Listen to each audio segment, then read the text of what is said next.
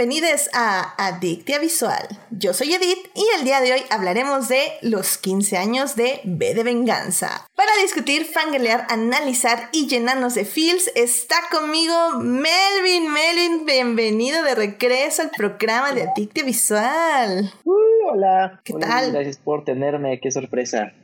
No esperaba venir tan pronto.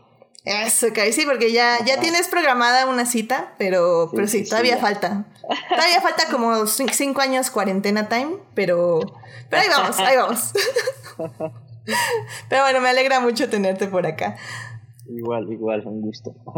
También está con nosotros Monse, Monse, bienvenida de regreso a Tictia. Hello, hello, ya extrañaba venir, ya hasta me siento como foránea, extraña aquí. Ya. Sí, tú, tú veniste hace tres semanas cuarentena. No, no espérame, tres meses cuarentena, tres semanas realmente. Sí, eso te iba a decir como, ¿qué es el tiempo? ¿Qué es el tiempo? Perfecto, pues bien, bien, bien, bien, bienvenida de regreso.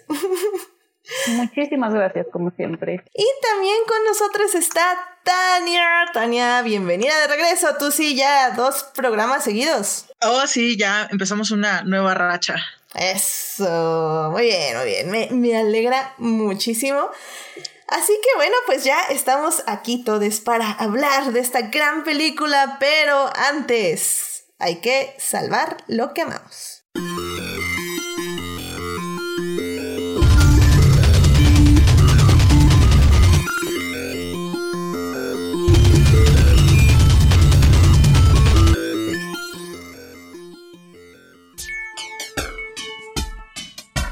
Muy bien, pues ya estamos aquí para salvar lo que amamos. Melvin, ¿qué te gustaría compartir con el público esta semana? Pues no sé si ya han hablado de esto, pero pues ando yo siguiendo el programa de con Iwan McGregor, el Long Way Up. Pues he sido un fan desde que salieron sus otras dos series. Este, no sé, tiene algo de mágico esa serie. Tiene un formato bien chistoso porque siempre es, eh, siempre acaban los episodios con, oh no, vamos a morir todos y el siguiente episodio empieza con, ah, no, estamos bien, seguimos caminando, ¿no? Seguimos o sea, esa sí es una tendencia de, de la serie. Ajá, eso ah, es como lo que he notado, ¿no? En estos que llevan cuatro episodios o no sé cuántos. Sí, sí, sí. ay, no se pasan ahí. Sí, es así como, este, sí, se pasan, ¿no? O sea, es como, acaban con, no, nos vamos a morir, no estamos cayendo, no, y al siguiente episodio, ah, sí, recuerdan eso, no, todo bien, ¿eh? No, no, no, era, era un, este, era una banqueta, o sea, caímos en la banqueta y volvemos a subir. Eh, nada más se acabó la batería de la cámara, pero todo bien. Exacto. Pero bueno, pues nada, este, muy buena serie, tiene buen ritmo, es como que han sabido cómo jugar con el sentimentalismo también y eh, muy bonitos paisajes y bueno, lo vuelvo a decir, este, los héroes no son Iwan eh, ni el compañero que se me fue su nombre ahorita, este, no, son, son, son, los productores, es el otro camarógrafo, Claudio, todos esos, o sea, cómo se paran y de repente toman así las fotos del video bien bonito y todo, es como wow, ¿no? A ellos, no sé cómo le hacen, pero wow. Sí, no, yo, yo estoy en shock, sigo buscando, o sea, doy lo que sea para saber qué cámara están usando. Sé que son una Sony, pero, o sea, se ve demasiado bien esa película, digo, esa serie, o sea, es, es, impresionante. O sea, no, no, no, no sé, no sé. O sea, estoy en shock, me indigno cada episodio que veo. Eh, qué, qué, buena postproducción también. O sea, lo, lo tengo que decir, se ve excelente, muy hermosa y son muchas cámaras diferentes y son cámaras que van en suciedad y no, no, no. No, no, no, no. Estoy, estoy indignada, estoy indignada. Pero sí, muy, muy buena recomendación. Este, esta serie la pueden encontrar en Apple TV. Ajá. Eh, está saliendo un episodio por semana, ¿no? Sí, los viernes, creo. Sí, los viernes. La verdad, sí, somos de que el viernes ya estamos ahí viéndolo. está muy bueno. Es una buena forma de empezar el fin de semana, definitivamente. Sí, sí, sí. Pues es una serie muy como bonita, uplifting, ¿no? Entonces como dices, ay, todo está bien en el mundo. sí, porque Iwan McGregor puede cruzar Latinoamérica sin que le pase nada. Eso es, o sea, o sea, no, si, si algo te dice que puedes confiar en la humanidad, es eso. Yo honestamente no he visto, pero ¿qué me están vendiendo esto, oigan? No, está, está muy buena. O sea, en serio, Vela, sí, está increíble. En fotografía, en En que literalmente Iwan McGregor es como, ay, se le están acabando las baterías a las motos, ¿qué hacemos? Tocan esta casa. La gente, ¡Ah! Iwan McGregor, sí, conecta tu moto, no importa que tu, tu moto me cobre ya este compañía de luz 40 mil pesetas, no importa. Ya sé, ahora no me imagino así cuando les lleguen el, la cuenta, yo no sé. Sí, sí. No, no, no, es que en serio es, está impresionante. Pero bueno, no, eh, increíble serie. La verdad, yo también la recomiendo mucho. Yo creo que ya le falta pocos episodios. El viernes salió, ya iban casi por Ecuador o ya iban en Ecuador, según Van llegando a la mitad, ¿no? Sí, sí, en Centroamérica ya casi están llegando. Ajá, ya suben Colombia y ya Centroamérica. Ajá, entonces está muy bien y pues, obviamente queremos ver cuando llegue a México. A ver. Obvio, sí. ¿Qué le pasa? Pero bueno, ojalá sobreviva. Yo espero que sí. Yo sé que, yo, es que, es que, ¿sabes qué? El problema de esta serie, ya para no alargarnos más, es que ¿Sabes que si Iwan McGregor se queda atorado en medio del desierto, Disney va a enviar un helicóptero y lo va a recoger solo a él? O sea, todos los demás los va a dejar morir, pero va a salvar a Iwan McGregor. Es por eso que no puedes preocuparte demasiado por él. culparías? No, no, no. Para nada. ¿Los culpas? ¿Es, queja? No, no, no. No, no, no, no, no, no. Es que, ¿sabes? Si terminaras atorada en medio del desierto con él, dirías, por favor, sálvenlo, sálvenlo. Lo firmo. Sí, sí, sí, 100%. Es, es más, come mi brazo, Iguan. Tú sálvate. No, o sea, yo estoy seguro que tiene ahí como un dron siguiéndolos así en tiempo real. Ajá, un, satélite. un satélite. Ajá. Ay, ya sé. Pero bueno, ya. No hay que alargarnos más. Vayan a ver Long Way Up, recomendación de Melvin, en Apple TV, un episodio por semana. Muchísimas gracias, Melvin. Este, Monse, ¿a ti qué te gustaría compartir con el público? Ok, eh, aquí ya sé que me va a regañar Melvin porque ya dijo que está enojado conmigo. Eh, pero estos últimos días, bueno, desde que empezó el mes, he visto cómo, pues básicamente todos mis contactos ahí cinéfilos han estado haciendo sus eh, maratones de cine de, de terror y pues yo viendo, no sé, Frozen 2, ¿verdad? Mamá mía, cosas así como alegres y todo que, cosas que pasan de día. Y entonces dije, bueno, Monse, ármate de valor, es hora, ya es tiempo, tienes 26 años, ya por favor hazlo. Y decidí yo eh, también empezar a ver más cine de terror porque yo soy muy entre básica y demasiado, demasiado miedosa. Y empecé a pedir recomendaciones de, cine de terror, que por cierto ahorita pueden ir a recomendarme todo lo que quieran. Y este fin de semana me dediqué a ver eh, cine de, de terror, que creo que este fin de semana vi más terror que en los últimos 10 años. Y la verdad es que me está gustando bastante más de lo que esperaba. Lo estoy disfrutando más de lo que esperaba. No sé si ya estoy perdiendo el miedo o qué, qué está pasando, pero eh, no sé, o, las recomendaciones fueron buenas. No, yo te iba a decir, o las recomendaciones fueron malas. Depende. sí, sí.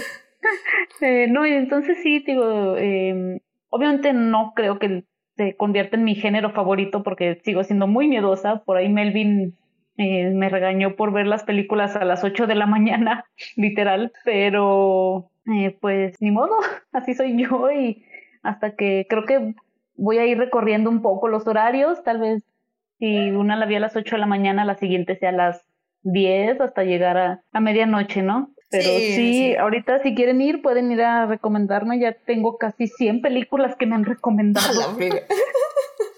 Sí, porque todo el mundo me empezó a recomendar. Wow, este, mira, yo te apoyo 100%. Si yo no tengo al menos 7 personas a mi alrededor, las veo a las 10 de la mañana. O sea, no hay manera humana que yo vea una película de terror sola. o sea, no va a pasar. Así que yo te apoyo, Monse. Te apoyo 100%. Muchísimas gracias. Realmente mi recomendación, creo que también se la di a Melvin, eh, sería Martyrs, así que apúntala, la francesa. Ah, ok, ok. Este, está fuerte. Ay, yo no, la quiero ver. es que literal ya tuve que hacer hasta la lista en Letterboxd porque, o sea, si fueron así muchísimas las recomendaciones y ya hasta me empezaron a hacer como un timeline de, mira, vas a ver las de Halloween y es así, vas a ver, eh, no sé, también las de Masacre en Texas, creo que me dijeron, y son ah, así, pero esta sáltatela y que esta no vale, y mira, esto, pero tampoco vale y no sé cuánto. Sí, mi, mi única recomendación es Martyrs y si alguien te dijo Serbian Film, por el amor de Dios, no le vuelvas a hablar a esa persona y no la veas. O sea, no la veas. O sea, necesito, no, necesito esa máquina que la borre de mi memoria. O sea, no, no puedo más. Así que esa no la veas. Eh, pero ve Martyrs, la francesa, porque hay un remake. Así que ve la, la versión francesa. Está muy, muy buena. Ok, ok. A ver, ¿quién era el que estaba gritando por ahí? Tania. Yo. ¿Qué? voy a hacer bien film. Nadie si, te mata la curiosidad, métete a Wikipedia y spoiléatela, pero no la veas. ok, entonces, como nota, ya saben, vayan a recomendarme ahorita que estoy. Honestamente, tal vez vaya a morir pronto porque nunca me habría, me había atrevido a ver películas de terror. Pero mira, en maratón es mejor porque es tanta información que como que tu cuerpo la sobreprocesa y rompe la mente. Cuando ves, solo, cuando ves solo una, te quedas solo pensando en eso y tu cerebro está todo el día analizando. Exacto. Sí, así que sí, 100%, maratón. ¿Cómo les fue con Midsommar? Ah, súper bien, hasta me aburrí. A mí me gustó mucho. A mí no me gustó, me, es la que más me ha gustado de Ari Aster, pero no me gustó como película de terror, pero sí, sí salvo muchas escenas, me gustan muchas escenas. Pero bueno, en esta sección se está yendo larga. Bueno, ya, lo siento. Sí, ya, ya, vamos. bueno, pero este, eso es lo que yo salvo. Eso, caray, muy bien, muy bien. Habrá que hacer un, un especial de Halloween o algo así. Muy bien, muchísimas gracias, Monse. Tania, ¿a ti qué te gustaría compartir con el público? No, pues la verdad es que yo estuve muy ocioso esta semana. Y más allá de que una amiga de repente está poniendo como que su función diaria de, de cosas de terror. Aunque básicamente pone desde los churros hasta lo más curioso, no todas las veo. Hubo una que, que no es así como que trascendente, solo para ver, solo para ver una vez que es de una fulana que adopta un perro que su dueño terminó en la cárcel y y básicamente el perro es tan buen chico que hasta se echa a sus enemigos, o sea, pero es, es dominguera. Es de un programa que se llama Into the Dark, pero no, así como que si, si andan aburridos, pues veanla una vez y no más una vez. Pero entre las cosas que puso, puso la bruja. Y a mí personalmente me gusta mucho la bruja, justamente por lo literal que se toma las, las creencias que tenían los, los puritanos sobre, la, sobre las brujas. O sea, eso, eso fue justamente lo que me gusta, como que es me gusta más que una película es que si da miedo, no da miedo. O sea, la verdad es que yo ni siquiera sé cuál es el estándar. Porque aparte muchas gente dicen, ay, no, si a mí no me dio miedo y que este que el otro se sienten bien hecho, Y a mí me da igual. Pero, por ejemplo, de esa me gusta justamente el, el, detalle, el detalle con la que hicieron. Y incluso algunas personas se quejaron de que, ay, es que las creencias literales de la bruja, de las brujas ya aburrieron y que este que el otro. Y de repente me quedé pensando, pero ¿cuántas películas se toman te representan a las brujas de la manera más literal que pensaban los puritanos, o sea, y pues me puse a pensar y me quedé, pues no muchas.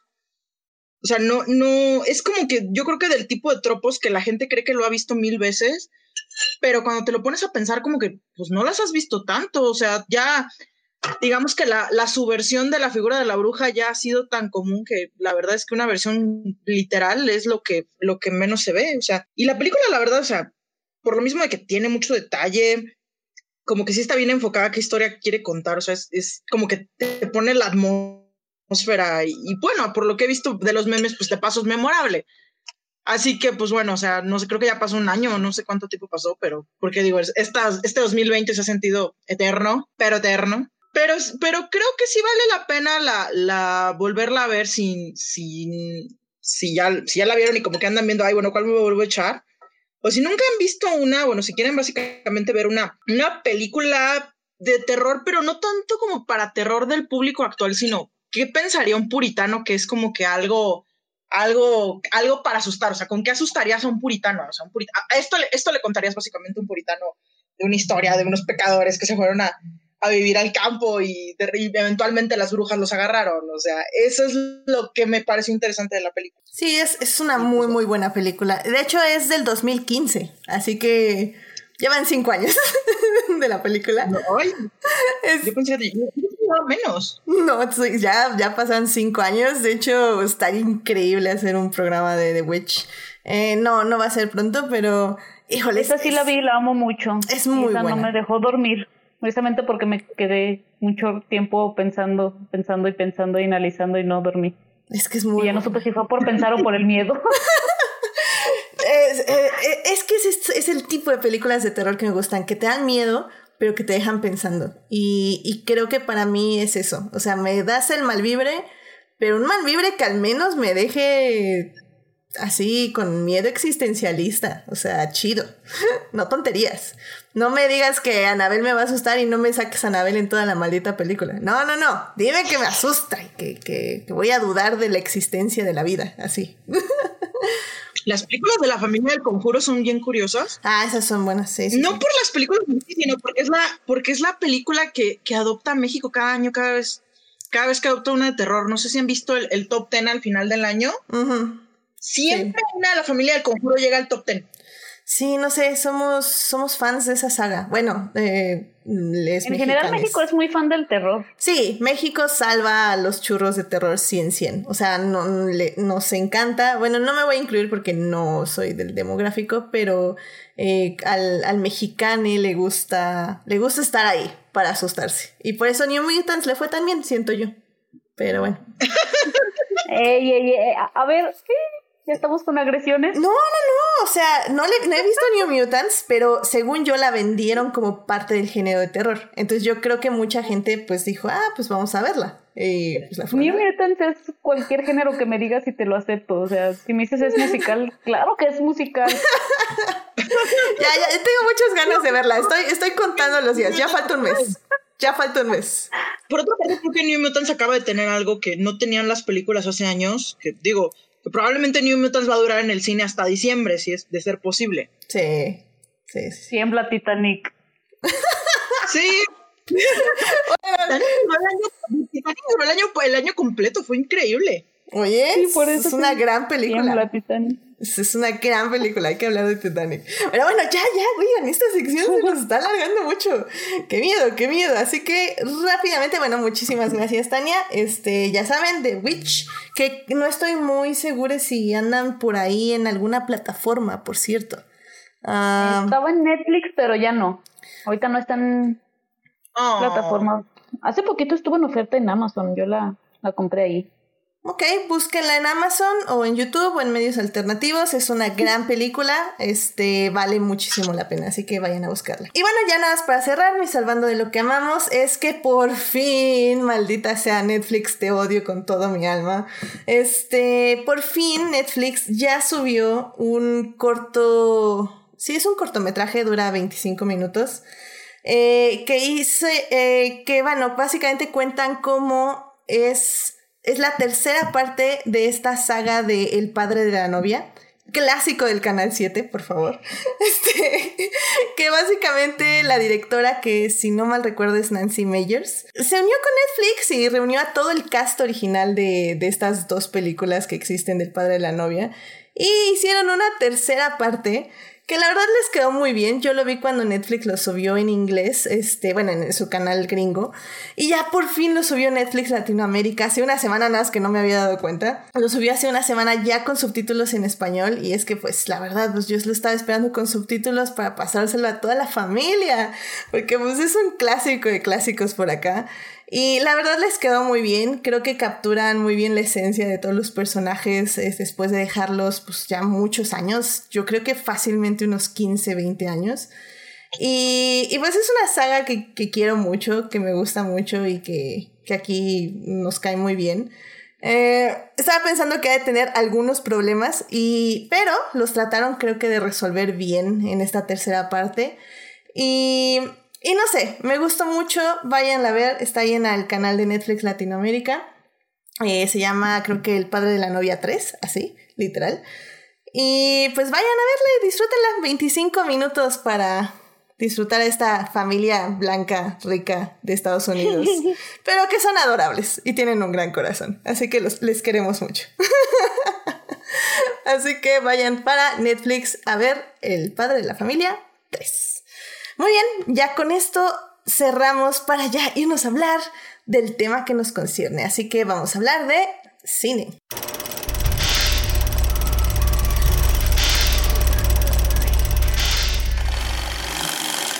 Muy bien, pues ya estamos aquí para hablar de los 15 años, sí, ya 15 años de la película V for o V de Venganza aquí en, en México que se llamó. Esta es una adaptación al cine de la novela gráfica Before Vendetta que escribió Alan Moore y está ilustrada por David Lloyd.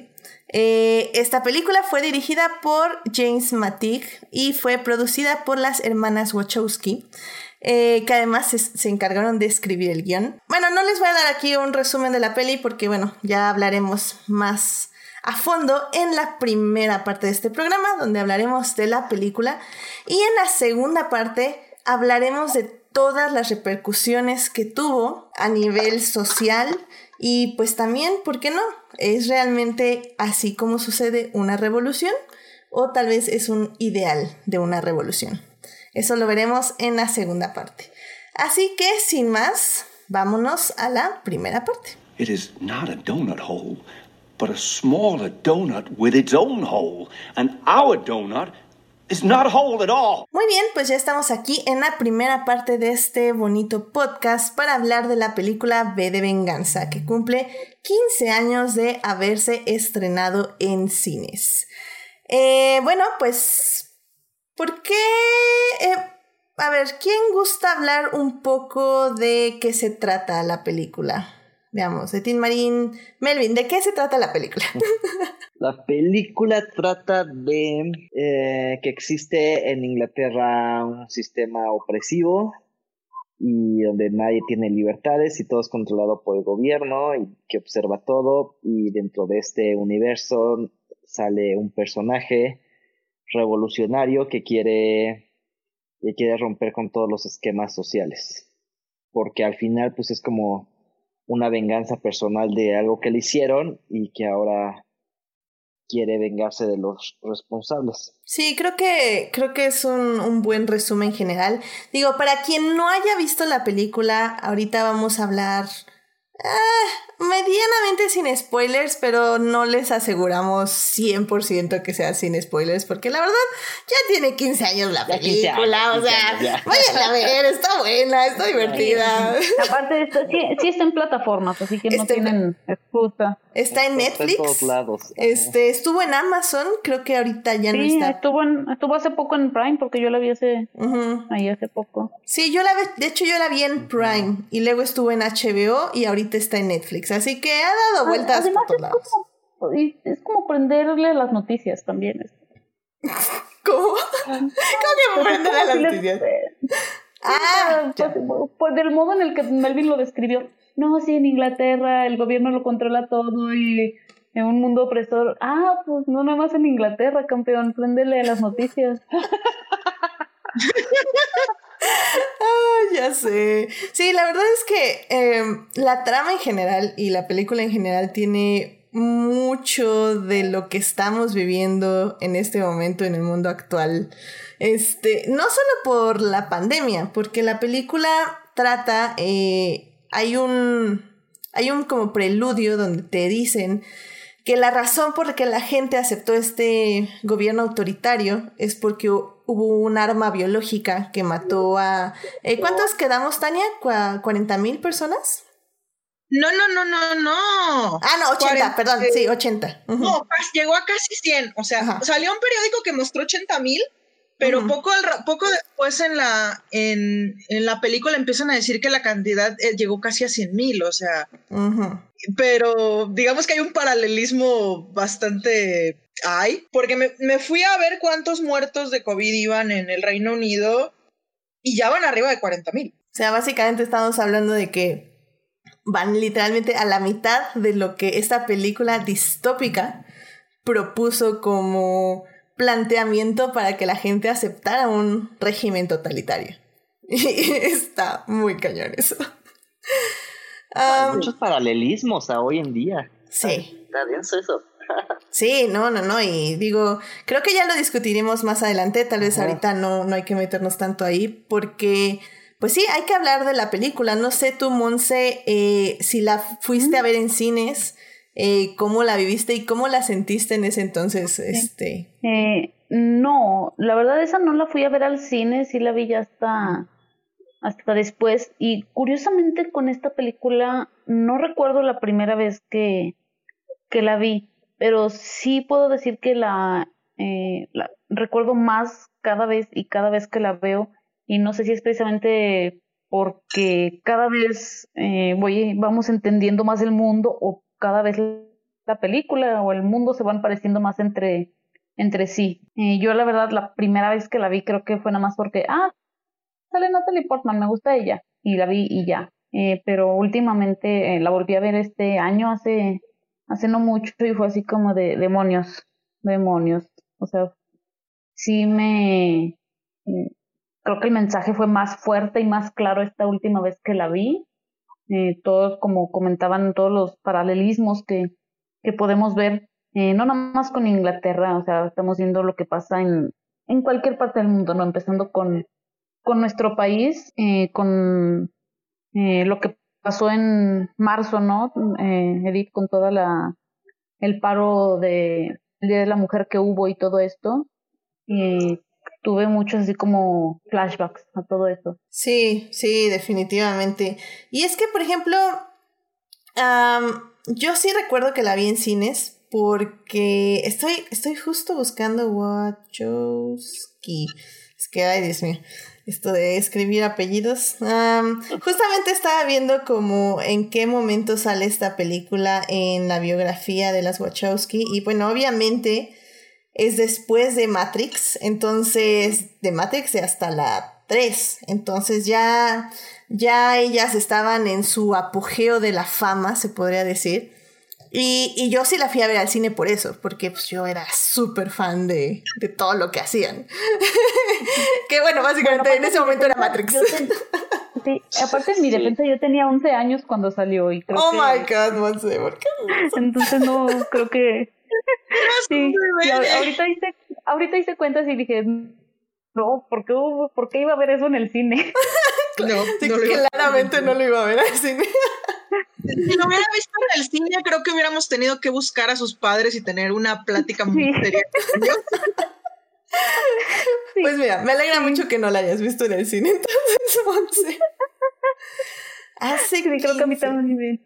Sí, no, yo, yo ya podía verla en el cine, o sea, tenía 15, 15, 16 probablemente. Entonces ya, ya, ya, o sea, la verdad a mí, a mí la peli me pegó en toda la adolescencia. O sea, sí, 100% creo que es la etapa donde gritas anarquía. Este, vamos a pintar las paredes porque quiero. y, y pues sí, obviamente ves esta peli y dices, no manches, abajo el gobierno. Pero esa máscara para Halloween. Quiero mi máscara y mis sagas. Em, y sí, o sea, al final del día eh, creo que es, es la sensación que te deja la película. Y es que la historia es eso, o sea, es, es este hombre eh, que se usa la máscara de Guy Fawkes y que te dice es que la, las ideas son a prueba de balas, este, mientras todos estemos unidos y venzamos al miedo y, y alguien nos ayude a matar a los políticos corruptos, este puede ser un lugar mejor. Y, y es visualmente la peli es, es, increíble. O sea, no sé a ti, Melvin, qué te haya parecido, o sea, en, en, el momento que la viste. Cuando la vi, fue como, o sea, es muy impresionante. Este, tiene escenas como muy buenas. O sea, creo que, creo que todo, o sea, las explosiones, este, eh, se sabe separar muy bien como el, los, la paleta de color entre los flashbacks y el presente.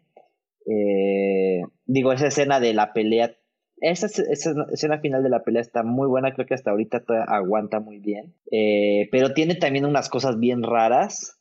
Eh, de que se les como medio acabó el presupuesto y lo quisieron este, poner todo al final para la explosión y la marcha de todos. Este, porque digo, entrando un poco como en lo técnico y ahorita haciendo el rewatch, tiene cosas bien raras como de que tiene tres escenas de gente que ve las noticias y se ve que lo hicieron como en el mismo día y repinadas cambiaron la ropa y, y es como, ok, todo Londres está representado por esas tres escenas, ¿no? Es como algo bien raro. sí, este, sí, pero es como. pero tiene luego, y, luego tiene como sus escenas así, te digo, la, la, la del final es guau, ¿no? Este, y sí tiene, y, y sabes que también me gustó, que tiene como, o sea, la forma en que está contada te, te, va poniendo como guiños de lo que va, va, a pasar como después, más adelante en la peli, pero no te das cuenta al principio, ¿no? Ya después analizas que los personajes de los que están hablando después ya habían aparecido al principio y tiene una edición bien interesante. Sí, creo que entiendo esa, esa idea que dices del presupuesto, de que la peli se ve como barata en, en cierta forma. En cierta forma, porque no es una película barata, eh, pero sí se siente como lo rellenan con la edición. No, lo que, lo cual no quiere decir que sea una mala edición. De hecho, yo creo que es una muy buena edición, porque el relato se arma por medio de esta. Eh, no digo que el guion no estuviera escrito así, puede ser que estuviera escrito así, pero de cierta forma em, se construye de una manera en que tú no sientas que estás viendo una pocos personajes, eh, dos pocos escenarios, porque también son pocos escenarios, comillas, comillas. Todo esto es comillas, comillas, ¿eh? O sea, gente, cuando decimos pocos este, escenarios, no estoy hablando de, de esta película de Joseph Gondor Levitt, que es nada más la cabina de los pilotos, no, no, no. O sea, pocos escenarios nos referimos a unos 15, 20. no, y con gran presupuesto, o sea, foros gigantes, ¿no? Pero poquitos. Exacto. Y, y como dices, la peli creo yo que tiende a sobreexplicarse en ciertos momentos, pero no se sienten tan pesados, o sea, no sientes como que te están llevando de la mano, sino que fluyen bien con los personajes. Sí, o sea, es que es una peli rara, este, yo creo, no, o sea, no, sé cómo salió esa peli, porque eh, intenta ser como muy Hollywood, pero al mismo tiempo de repente te mete cosas así como súper densas y de repente hay guiños así bien como puntuales y que si te fijas están como bien cabrón que dices, ¿cómo pasó por Warner esto? ¿Cómo aceptó Warner esto? ¿no? Y entonces, y creo que es eso, y creo que hay partes es, Es más, estuvieron años tratando de hacerla, o sea, desde los 90 querían hacer esa película. Sí, y aquí fue así como, o sea, yo sí me imagino como a los directores e incluso a las Wachowski, así como que llegando con los productores y vendiéndole otra idea y a la mera hora como que haciendo su propia peli y ya al final los, los productores como en edición así como que metiendo, no, ¿sabes qué? Mejor métele aquí una voz en off, métele aquí esta escena para que se, se, entienda, cosas así. O quita esto porque no, porque ya sabes, cristianos o algo así. o el público no está listo para esto. Es, lo que, es, la, es la excusa que siempre dicen. Ah, en la era de Bush, digo, creo que por otra parte, digo, digo, de parte, pero digamos que no fue hecho al principio de la era de Bush, sino que fue hecha ya como en la recta final. Entonces, la verdad es que como que ya para ese punto ya se estaba, como que ya se estaba cansando un poco el público, o sea, a pesar de que, de que otro análisis dice que de hecho, pues los medios no solían hablar mucho de Bush, como que, como que ya en esa recta final, como que ya podías tirar las piedras siempre y cuando no las hicieras como que tan mega obvias y pasaban. Sí, sí, o sea, definitivamente, o sea, es una película que, que responde a la época, definitivamente. Claro. Pero bueno, también no podemos olvidar que esta película está basada en un cómic. Eh, no sé si ustedes... Margaret Thatcher. Efectivamente.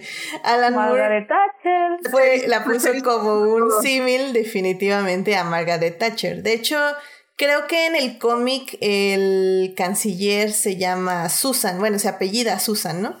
Que tengo entendido que tenía algo de referencia a Margaret Thatcher. Y el mismo, creo, creo que el mismo Alan Moore no ha dicho algo de que Margaret Thatcher, o sea, de que sí está en todo gracias, bueno, no todo, no que existe gracias a Margaret Thatcher, sino que sí fue influencia. Sí, sobre todo porque todas las políticas que ella eh, puso en el gobierno empezaron a ser muy, muy parecidas a las que toma el canciller justo eh, para, eh, para, para, proteger, entre comillas, a, sus ciudadanos, ¿no? De... Y medidas muy conservadoras. Exactamente.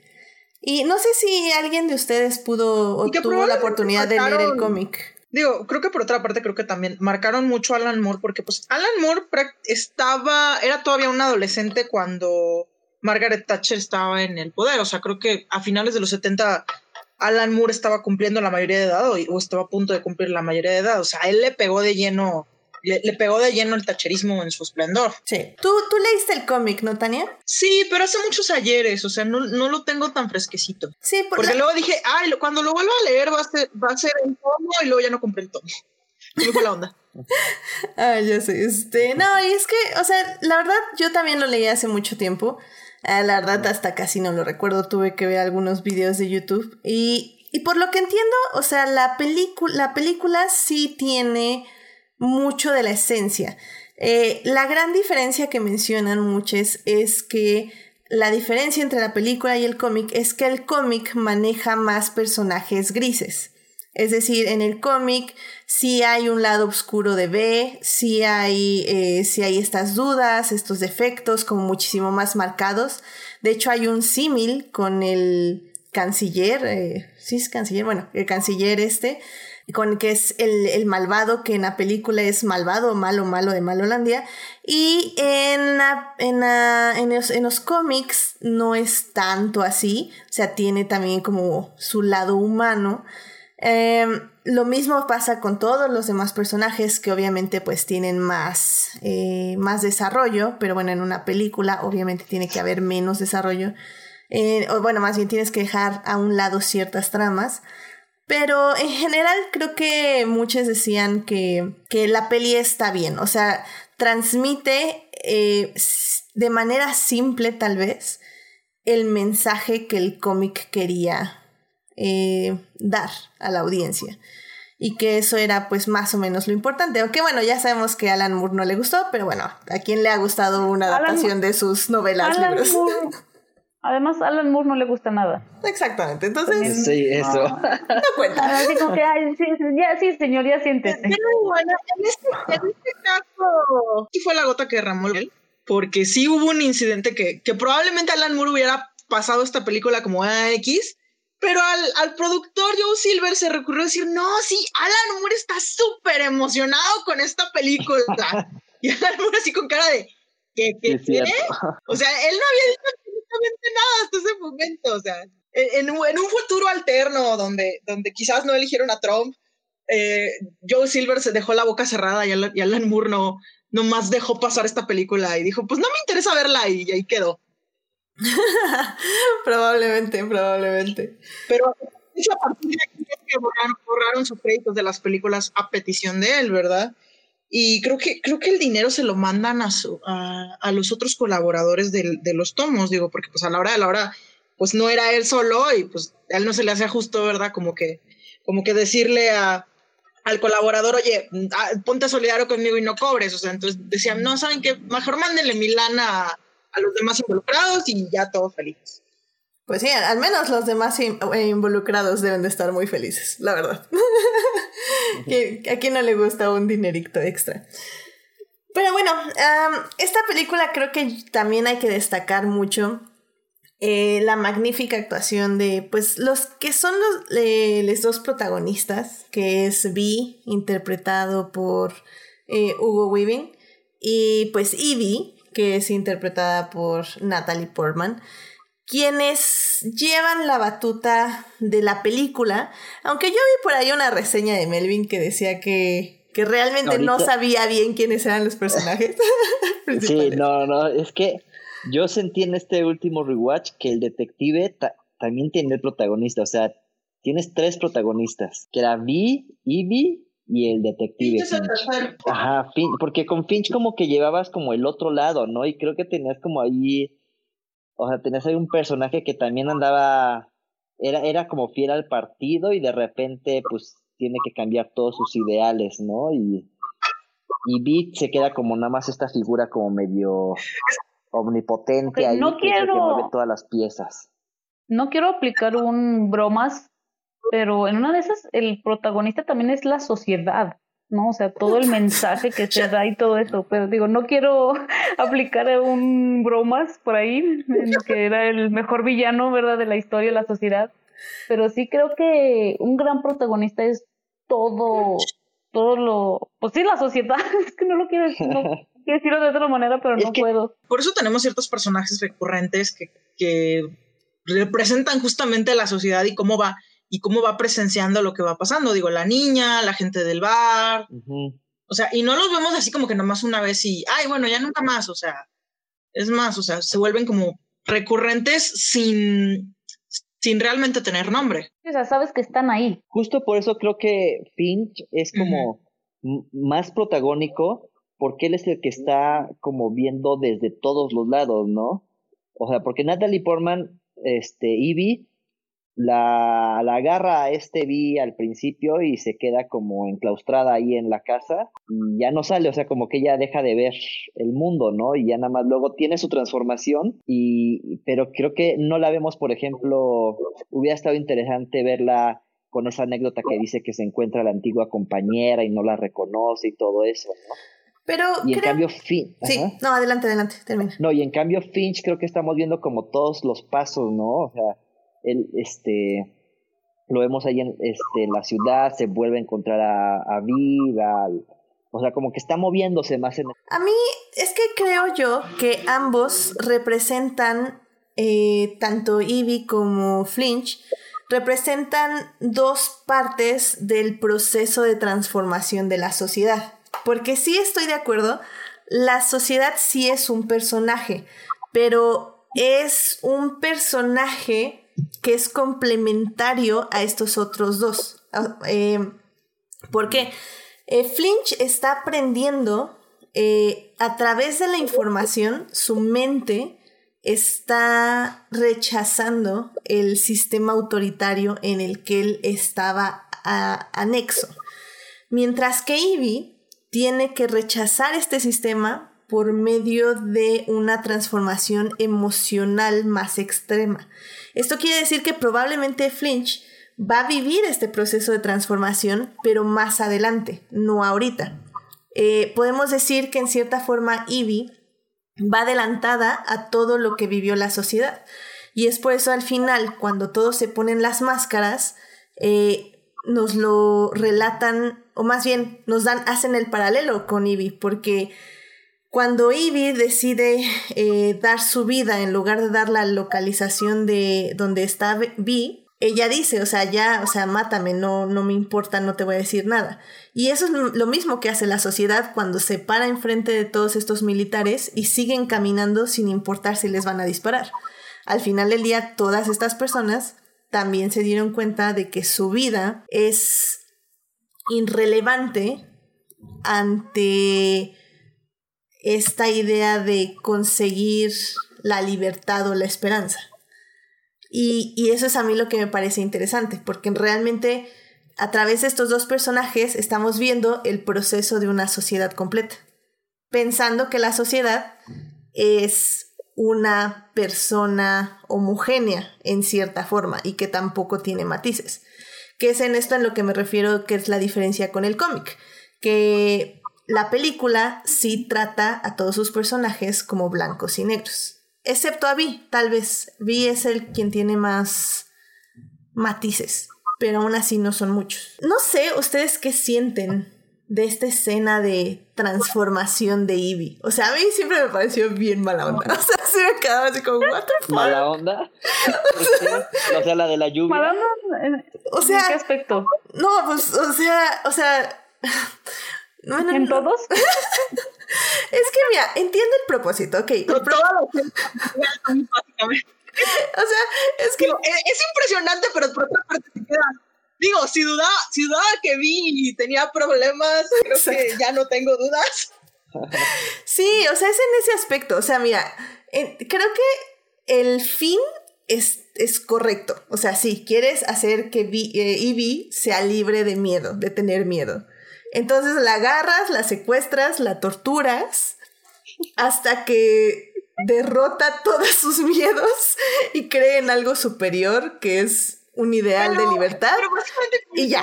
creo que creo que esta película yo pienso que funciona bien. Tal vez si lo aplicamos a la vida es así como amiga date cuenta pero sí. pero creo que sí la película funciona hacerlo algo extremo para entender el mensaje. O sea, tienes que ser incluso hasta casi al punto de llegar a parodia, ¿no? Sí, sí, o sea, completamente de acuerdo. ¿Vale? O sea, es lo que te digo, por, por eso a mí no me... O sea, Ivy está bien, pero quizás no es tan protagonista porque justamente, o sea, si lo ves como nada más a ella sola, o sea, si ves la peli nada más lo que le sucede a Ivy, en realidad es como muy rápido y muy así como, ah, sí, de repente tuvo una epifanía porque, precisamente porque vi la torturó psicológicamente y pues obviamente no le quedaba de otra, ¿no? Eh, entonces siento que ya, o sea, funciona cinematográficamente. O sea, sí, pero pues como dice Melvin, o sea, si ella le decía, no, no, no, te digo dónde está, y bla, bla, ¿qué iba a hacer? ¿Le iba a matar? Pues no. no, o sea, no tenía como mucho ahí.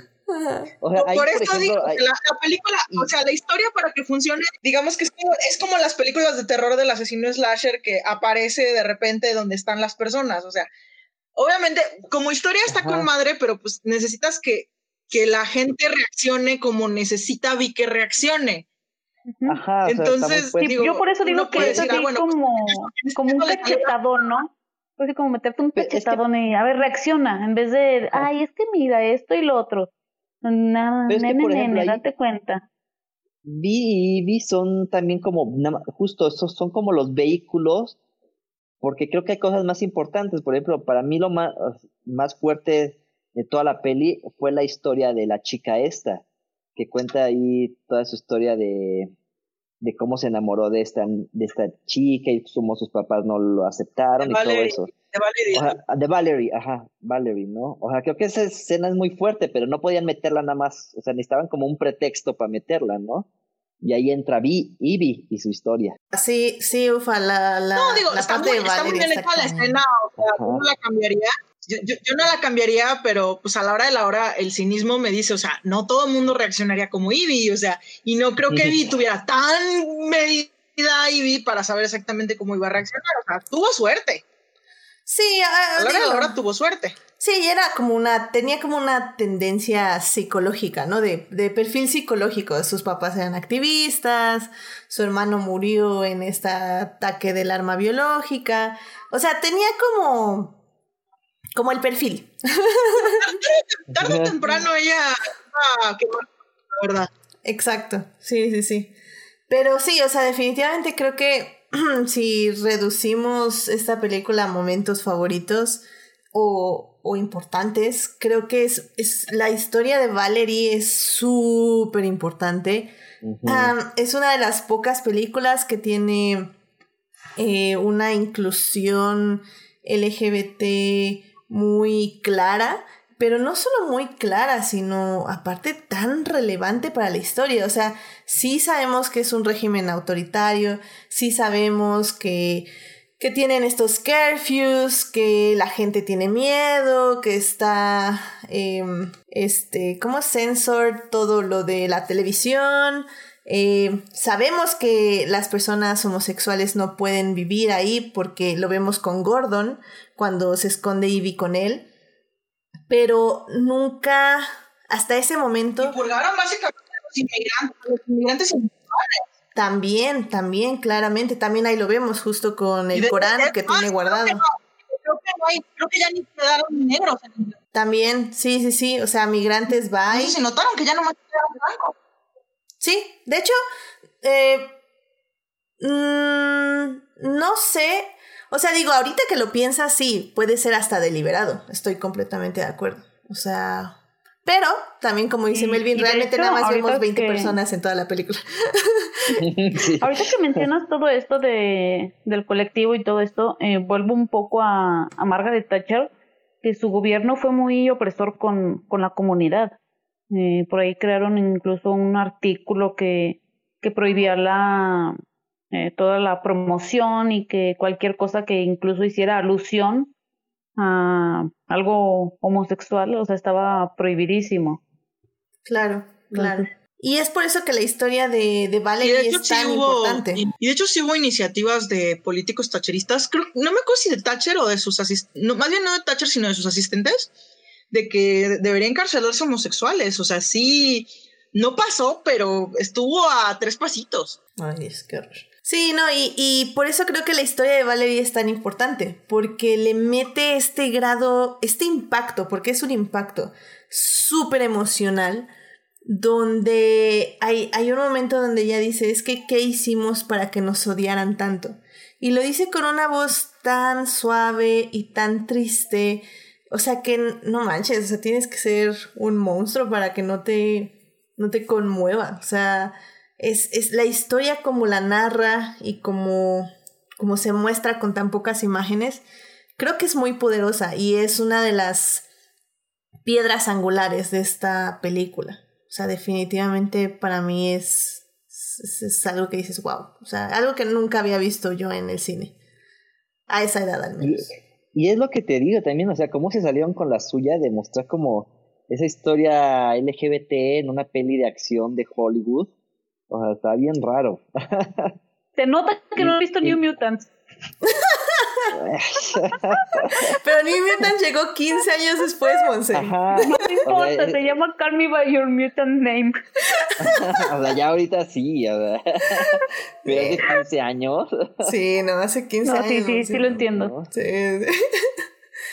Y a ver, pues ya casi para cerrar esta sección, em, ¿cuál otro momento favorito de la película les gustaría mencionar? No sé, ay, no sé, es que hay varios. A mí me gusta mucho toda la secuencia de, de acción la primera vez que vemos a Vi, eh, cuando llega y salva a Ivy, ya me, me confundo con tantas Vis, eh, pero toda esa esta secuencia de acción me gusta, me parece muy, muy padre y digo, incluso para, creo que ha envejecido bien. Sí, creo que hasta te sorprende porque como Ivy, este, tú tampoco sabes exactamente qué, qué onda con este tipo, ¿no? que este tipo raro, qué, qué planea o qué onda. Y cuando destruye este lugar es como, ¿what? sí, está muy bien orquestada, literalmente. sí, sí, sí, sí. Y bueno, obviamente creo que vamos a hablar un poco más adelante de eso, pero los, los discursos que se dan, por ahí hay varias frases eh, a rescatar que son muy relevantes en estos tiempos. Sí, sí, sí. No, hay, hay one-liners que, ufa, o sea, para que se apunten y se pinten en paredes, la verdad. Eso te iba a decir, es, para anotarlas y decir, ¿sabes qué? Voy a ir a pintar a esta pared esto. Sí, definitivamente, definitivamente. Digo, no por, no por nada la película fue influencia de, de, la marcha del 99%, o sea. Pues Tania, ¿algún momento de la película que quieras compartir? O bueno, que quieras resaltar más bien. Ay, Dios mío, pues no, no sé, no, no, no, sé. Es que no sé cómo, siento que como que la película funciona muy bien como un todo, o sea, no, mm, si bien tiene momentos como que muy memorables, siento que, que la forma en que te va construyendo esos momentos es lo que, lo que hace la película, o sea, porque si no de otra forma las multitudes poniéndose las máscaras y, yendo hacia el Parlamento no funciona si no tienes todo lo demás. O sea, te van construyendo que el público ve las mentiras de la tele y hasta cierto punto como que las ve con reticencia y como que se empieza a hartar y el mismo detective dice, o sea, lo que pasa es que eh, Sutler solo tiene una forma de responder a los conflictos y es con violencia. Y pues eventualmente algo va a pasar que, va, a ser el gran error y como que el, y como que no va a quedar otro momento más que la gente se va a ir enojando, pero ya te van planteando a la gente, entonces no lo sientes tan repentino, o sea, lo sientes como que va escalando y por eso funcionan todos los momentos unos con otros. No, y que ese momento que justo mencionas es súper climático y súper fuerte, que es justamente la muerte de una niña, que, o sea, sí eh, encarna... Una, una niña que vimos desde Exactamente, y que encarna este espíritu de rebeldía, pero al final del día sigue siendo una niña. O sea, cuando le dispara este Fingerman, literalmente ya está jugando. Entonces... Es uno de los Fingerman que quiso violar a Ivy. Ah, también, sí es cierto. Sí, sí, sí. Como decimos, eh, eh, puede sonar que la peli está muy bien planeada, pero realmente sí creemos que había nada más 30 actores en toda la película. Sí. Pero funciona, o sea, funciona. No lo vamos a negar. Funciona.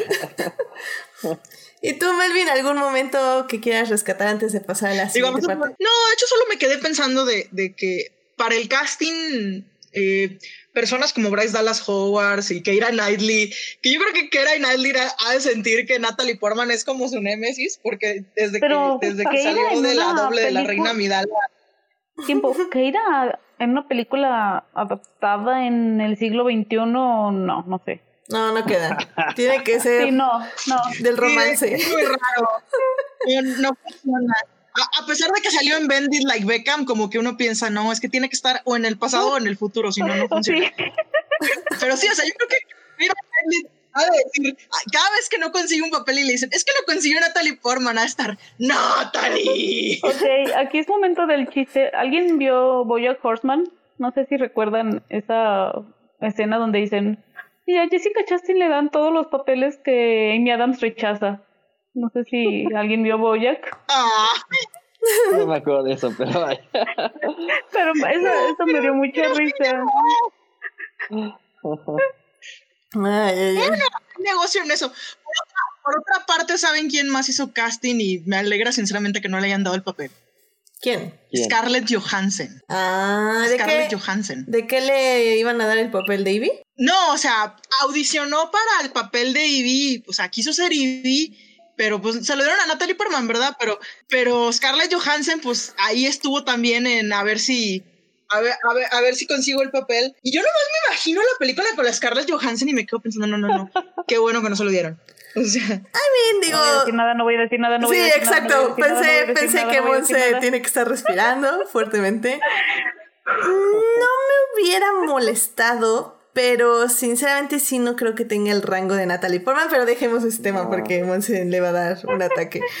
no voy a decir nada, no voy a decir nada. Creo que la, escena, del impresionamiento no hubiera servido con, con Scarlett Johansson. O sea, la, la, desesperación ante me están rapando el cabello y, y, y estoy encarcelada, o sea, no hubiera funcionado con Scarlett Johansson. Estoy de acuerdo, respirámosse. Este, sigamos, sigamos. Este, bueno. estoy morada, ya estoy morada, Silvio. Melvin, eh, perdón, creo que, creo que el bosque sin querer. Melvin, pues eh, una escena que quieras compartir. De hecho, aquí Sofía está diciendo que, que tu escena favorita debe ser el remake que hiciste. Sí, claro. no, pero ¿sabes qué otra escena quise hacer en su momento, pero dije, no, va a estar más complicada.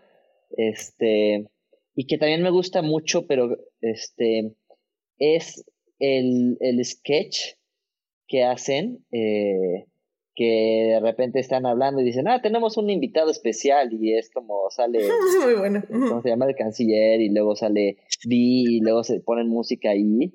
O sea, a mí me gusta muchísimo esa, ¿no? Porque tiene como un tono como muy burlón. Creo que no, no funcionó tan bien porque, o sea, para que hubiera funcionado quizás la peli tendría que haber sido más seria, más dark, y luego metes esa y entonces que sí te da miedo que, que no mames, ¿cómo, cómo pones este un sketch así burlándote del, del dictador ahí todo, este, siento que es una escena como muy fuerte. Le costó la vida. Claro, le costó, o sea, claro, ¿no? Se ve. Creo que le faltó un poco más de impacto como para que uno como espectador dijera, ah, no, sí está muy denso esto.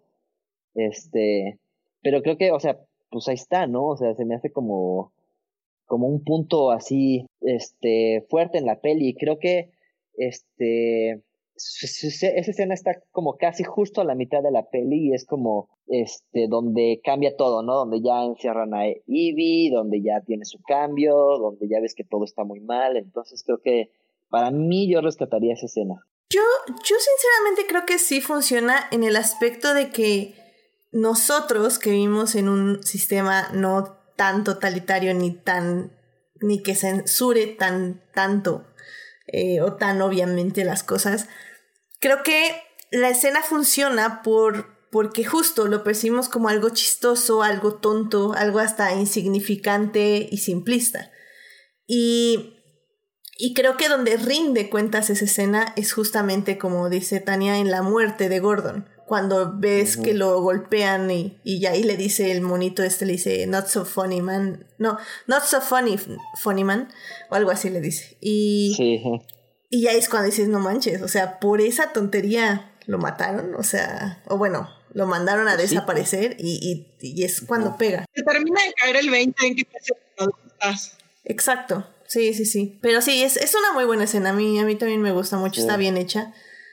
y pues rinde fruto ya después de eso y que agarran a Ivy. Entonces después de eso sigue toda la tortura de Ivy. Entonces creo que le da justamente ese, ese toque, como dices, no tan oscuro, pero para que siga más obscuridad y más cosas feas. Entonces es, es, interesante, es un, es un buen momento de la película, definitivamente. Muy bien, pues con esto todavía no vamos a concluir, pero ya queremos, ya vamos a pasar a la segunda parte.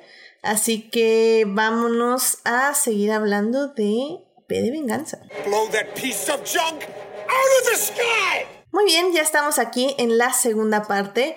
Estamos hablando de B de Venganza, esta película que cumple 15 años de haberse estrenado.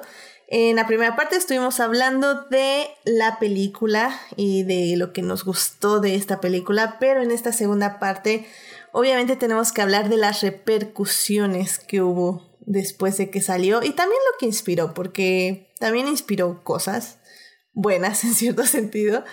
Y, y es que como yo decía hace ratito, la película maneja a todos sus personajes en blancos y negros. Creo que como estábamos diciendo también, eh, es imposible no hacer un paralelismo con lo que está sucediendo hoy en día en nuestra sociedad.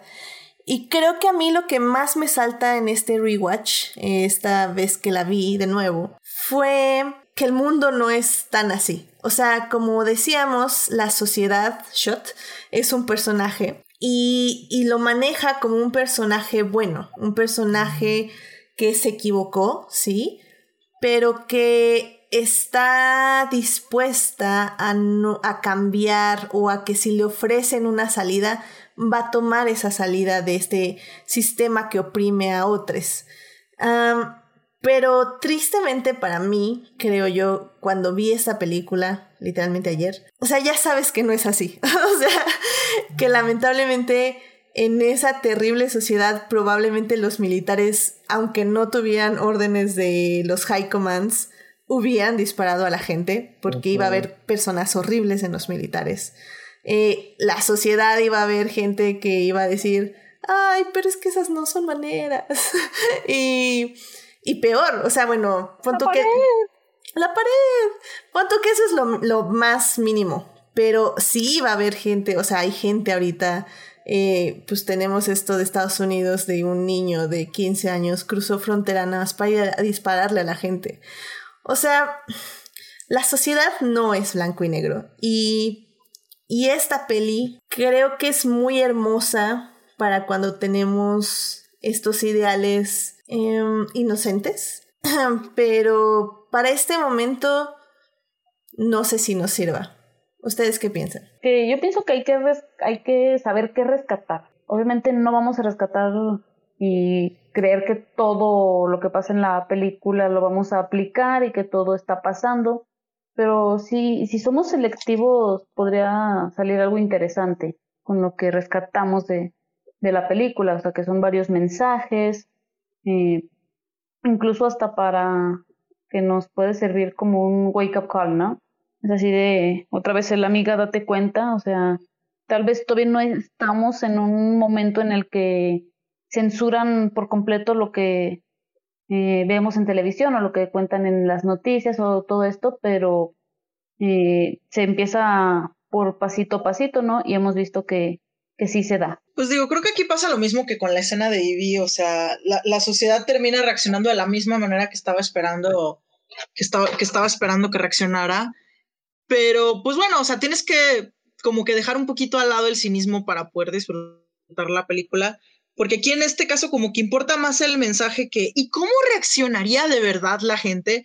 Porque la verdad es que también si pones a un grupo de personas a decir, ok, les doy esta escena y pongan las, las formas más realistas en que, la, en que la sociedad reaccionaría, probablemente tenemos 20 versiones diferentes, o sea, unas más cínicas que otras. Y pues bueno, o sea, digo, como, como para dar el mensaje, la verdad es que funciona muy bien, digo, uno si vas a hacer una, si vas a hacer una protesta de verdad, pues sí te tienes que quitar un poquito la tela de los ojos de, es que toda la sociedad nos apoya, pero digamos que si como si estás viendo más bien la película por, por el mensaje o, o por interés, pues sí tienes que no apagar el cinismo, pero sí como que dejarlo dejarlo al ladito donde, donde, donde, no te estorbe mucho. O sea, que se vuelva parte de la experiencia, no, no algo que te la arruine, digamos. Sí, creo que como bien dicen ustedes dos, este, em, como dice Monse, o sea, tienes que tomar cosas y, y usarlas de inspiración, definitivamente estoy de acuerdo. Y como dices, o sea, también tienes que ir al mundo real y decir las cosas no van a pasar como tal vez pasarían en este mundo de B de venganza.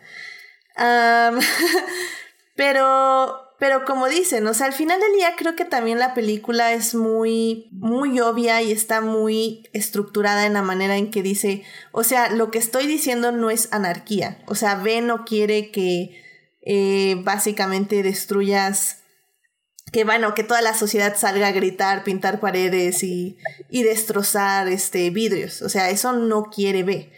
Eh, quiere quitar a las gentes que están haciendo daño a, a la sociedad. Y, y, al final él, él tampoco tiene como la solución, no dice reemplácenles por tales personas. Pero también habla de la importancia de que salir a, a romper y a pintar ciertas paredes con cierto significado, da cierto símbolo que da cierto poder. Y creo que eso es muy interesante y muy importante. Sobre todo, creo yo, sobre todo en estos momentos y todo lo que vivimos ahorita con, con, el, con las marchas feministas y el bloque negro y todo esto, eh, siempre me, me, ha llamado mucho la atención esta idea de, de que dicen, es que este, como dice mi papá, saludos, pa, este, eh, me decía, bueno, ¿y qué? ¿Vas a ir a pintar la casa de los vecinos? Y le digo, pero pues, ¿qué, qué hicieron los vecinos? Él dice, no, pues nada, pues nada más así para pintar. Y le digo, no, o sea, es que tiene que tener un significado. Y, y es algo como súper básico que aprendimos en esta peli, o sea, cuando estábamos creciendo, bueno, al menos yo y Melvin bueno, y te meto Melvin porque sé que tenemos la misma edad. sí, em, entonces, y, y es algo que, por ejemplo, te enseñan los Juegos del Hambre, o sea, todas estas cintas distópicas que te explican un proceso de, de derrocar al Estado. O sea, como no nada más es correr como como loques por todos lados. O sea, si hay unos procesos, unos aprendizajes, unas deconstrucciones, se podrían decir, que tienes que llegar a cabo para lograr un objetivo. Y creo que en este aspecto esta película sí da eso. Pero como siempre vemos que no todos entendemos lo mismo de las películas, lo cual es válido. Aunque luego sí es como, ¿what? como diría el clásico Monse que vio este vato. es que también como dijiste, o sea, fue una peli también de su tiempo, ¿no?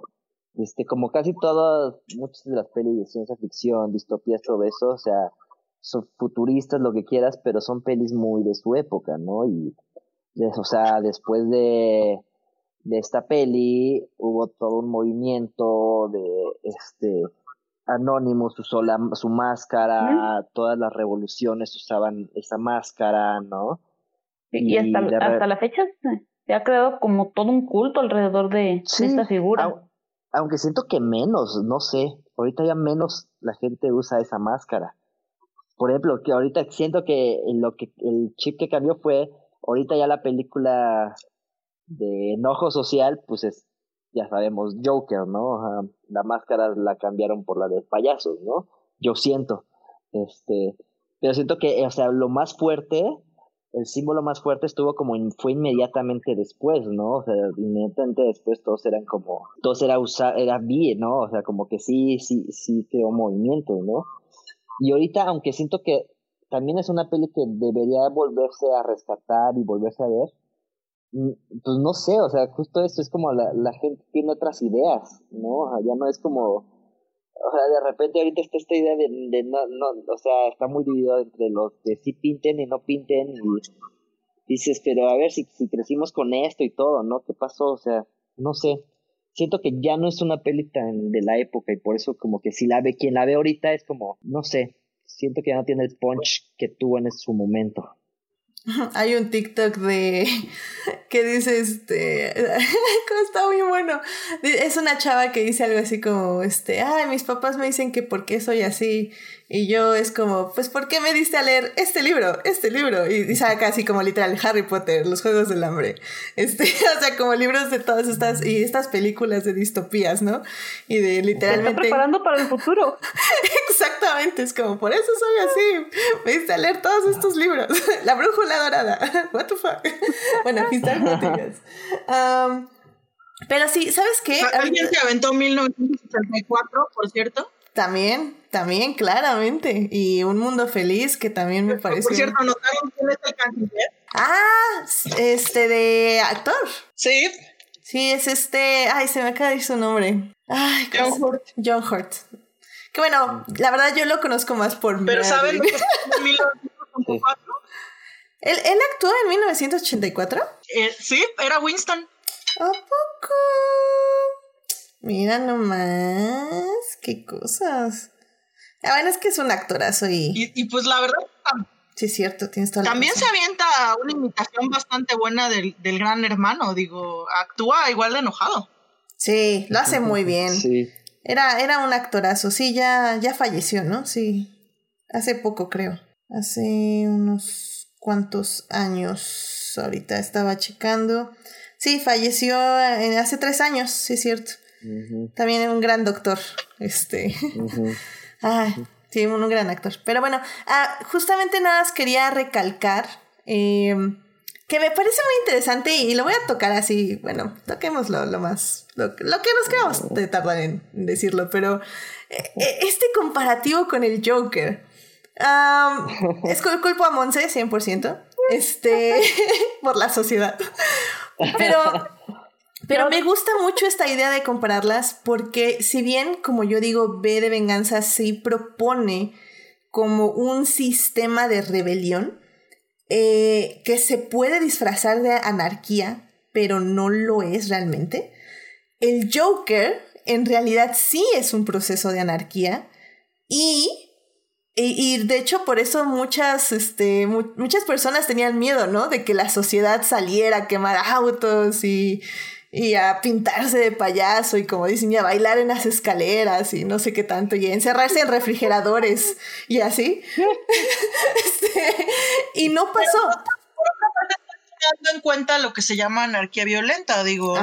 claramente. Varios de los que se consideraban anarquistas, su idea del anarquismo no era ir a quemar cosas, sino justamente evolucionar, digamos, la sociedad de manera que no se necesitara un gobierno para estar encima de todos, en, varios niveles de anarquía. Alan Moore era de esos. Y la implicación que te dan en B es que, es que si bien no hay un gobierno reemplazo ya puesto, probablemente no se necesite. Sí, sí, sí. Pero y justamente eso es lo que a mí me llama la atención, porque eh, hace 15 años esta era la idea de una anarquía, una anarquía mm. ordenada, instruida, eh, justa, ideal. Y, y hace, ¿cuántos estrenó el Jajas? ¿Hace dos años? ¿Un año? Un año, el año, ¿Un año? Hasta el año pasado. Entonces, el año pasado, pre-COVID, estaban estaba el, el Zeitgeist diciendo que estábamos esperando una anarquía violenta y de desorden. O sea, ¿qué, ¿qué, cambió en estos 15 años, no? O sea, para que el cine virara hacia ese tipo de, filosofía o ideología o no sé qué sea. No sé. No sé, yo creo, o sea, Vi presenta esta revolución que todo el mundo quiso y para destruir todo y como los esquemas no se destruyeron, entonces salió la anarquía violenta de Joker, así ya con enojo. Por en medio básicamente pasaron cosas como el, el Gamergate, que fue como el ensayo de lo que iba a ser la era de Trump, que tuvimos elevándose, o sea, empezamos básicamente con campañas de acoso en Internet y luego nos fuimos con, con la subida de figuras de extrema derecha que como que empezaron a lebrestar chavos que sentían que se merecían todo y que no se lo estaban ganando. Pues ese tipo de cosas sí cambiaron. Sí, también creo que eh, a mí me, me ha gustado mucho estar en TikTok porque es muy interesante también lo que traen las nuevas generaciones, ¿no? Esta generación Z, que si bien eh, también hay personas muy conservadoras eh, en ese aspecto. Ah, y bueno, y tenemos justamente estos alt-right, también generación Z. También está esta otra parte que, que básicamente son las personas que nos están diciendo quémenlo todo, ¿no? O sea, el, el discurso de quemarlo todo no viene, según yo, de los millennials en general, sino viene de esta generación Z que justo como dice Melvin, dice, es que ustedes ya intentaron hablarlo, pedirlo, firmarlo, hacer sus change.org y, y no está funcionando.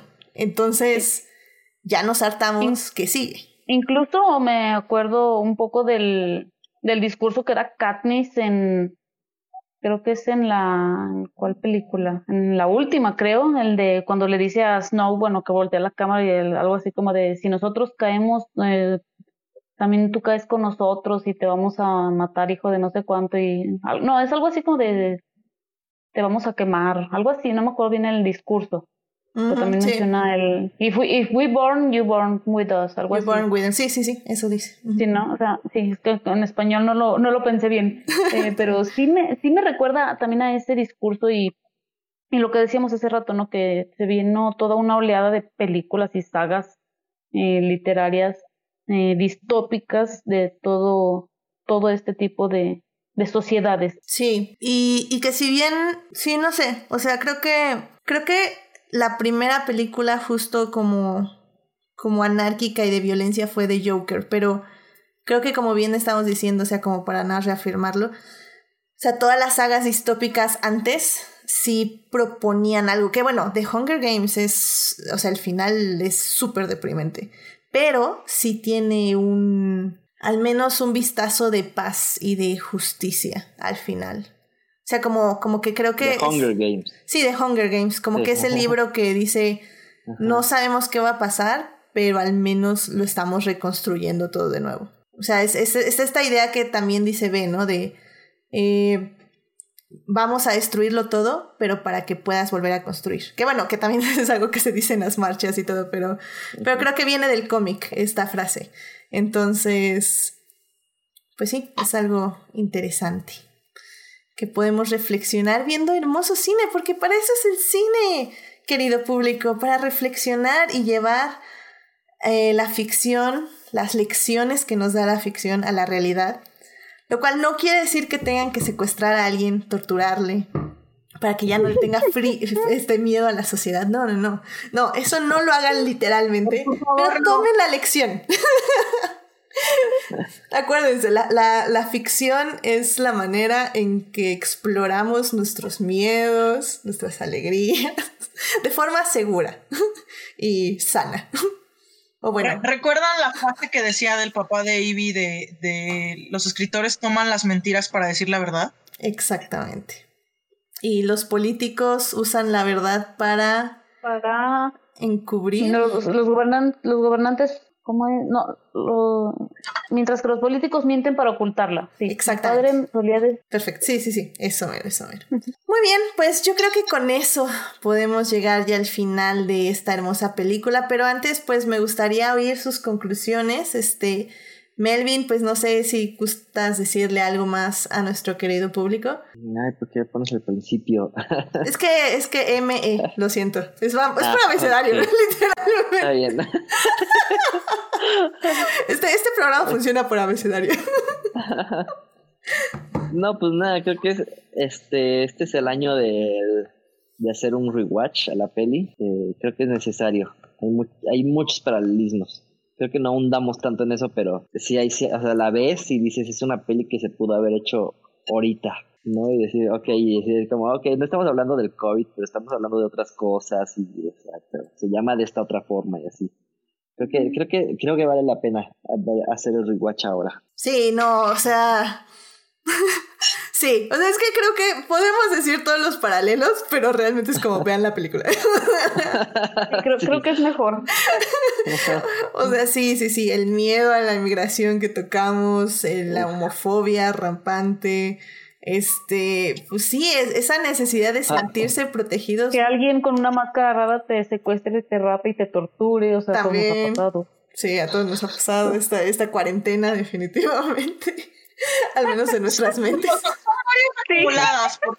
Yo ya me rapé como 10 veces esta semana.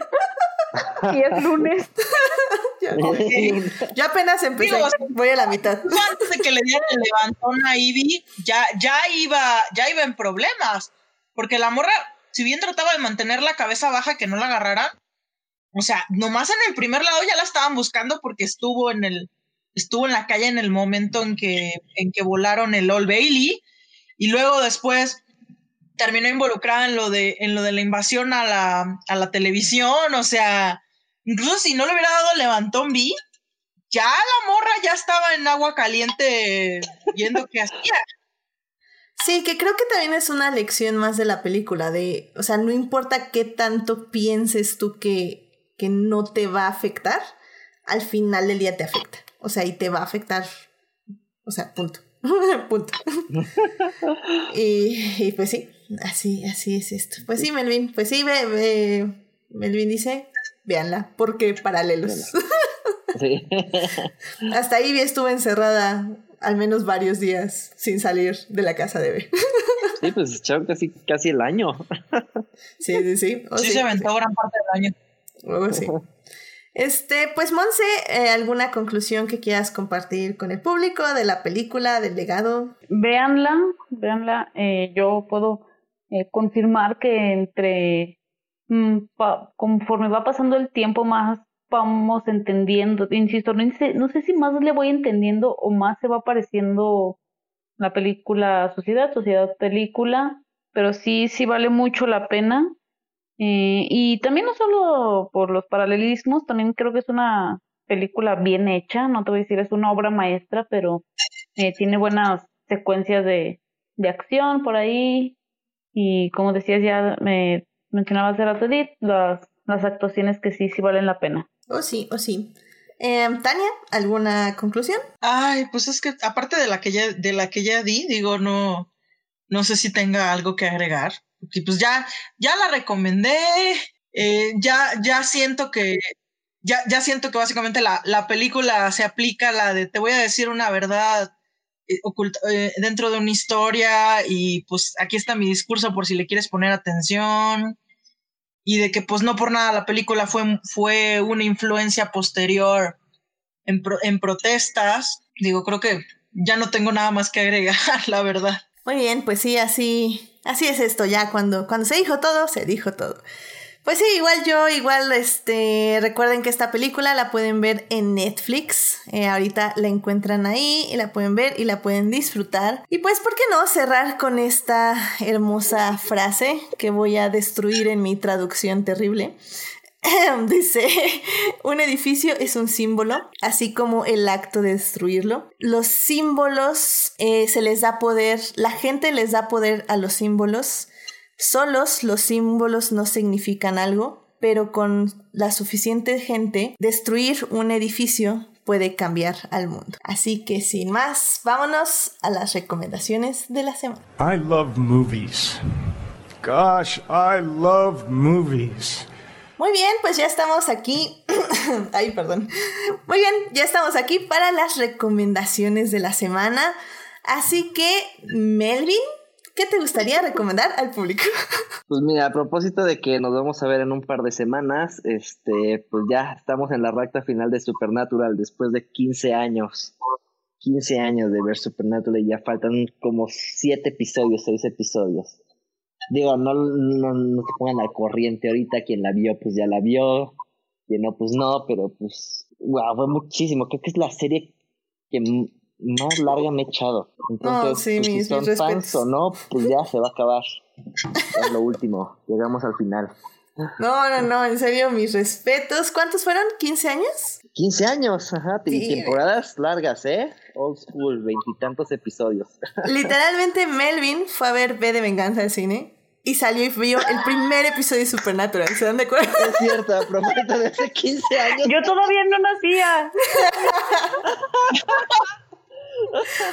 Damn. wow, baby. No, no, no. conectados. No, pues sí. Me, siento Yo, cumplí la mayoría de edad ese año. Wow. ¿Cómo pasan los años? Pues sí, o sea, la verdad, como dice Melvin, este, si ya no están al corriente como yo, pues ya, o sea, la verdad.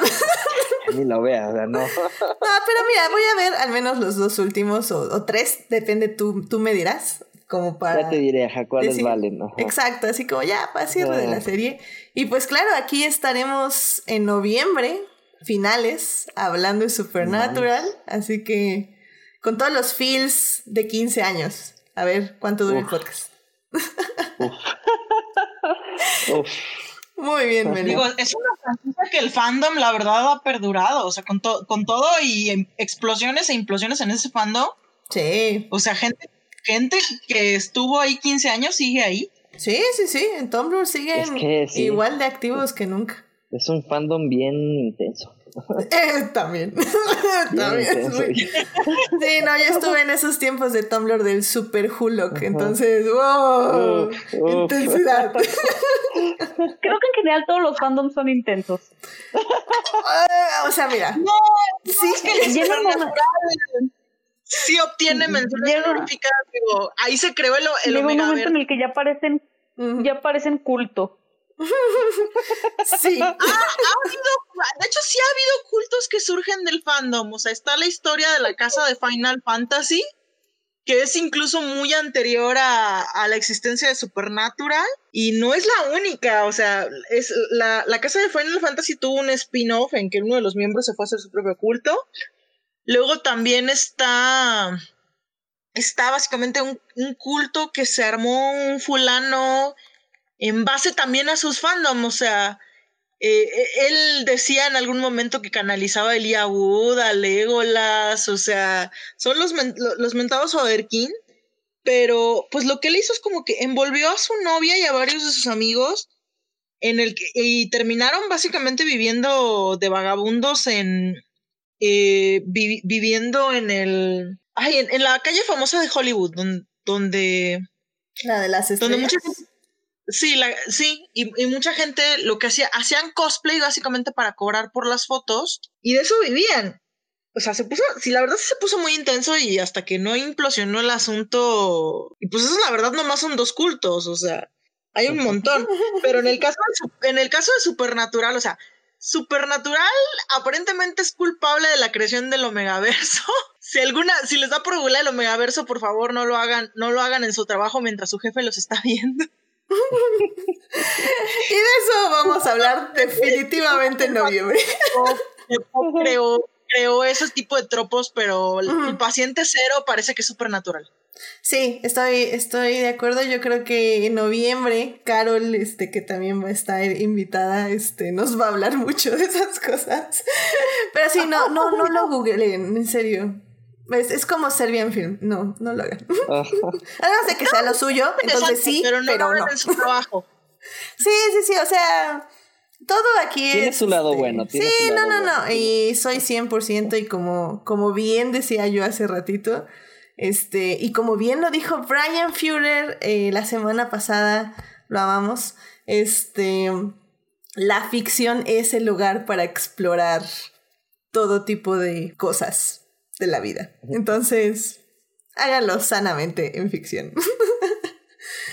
Eh, bueno, pues muchas gracias, Melvin. Ya estaremos ahí poniéndonos al día con Supernatural. O no, no, no, tampoco, eh, no se emocionen. Esos muchos episodios. eh, Monse, ¿a ti qué te gustaría recomendarle al público? Eh, ok, a mí me llamó mucho la, eh, la atención la nueva serie de HBO, que ya de hecho terminó hoy, eh, que se llama The Third Day, el tercer día, de, está protagonizada por Jude Law y Naomi Harris. Eh, la verdad es que mm, no, más bien yo llegué sin saber de qué trataba, yo solo vi, está protagonizada por tales actores, producida por Brad Pitt, y pues como hashtag soy Monse, pues obviamente tenía que ver una nueva serie.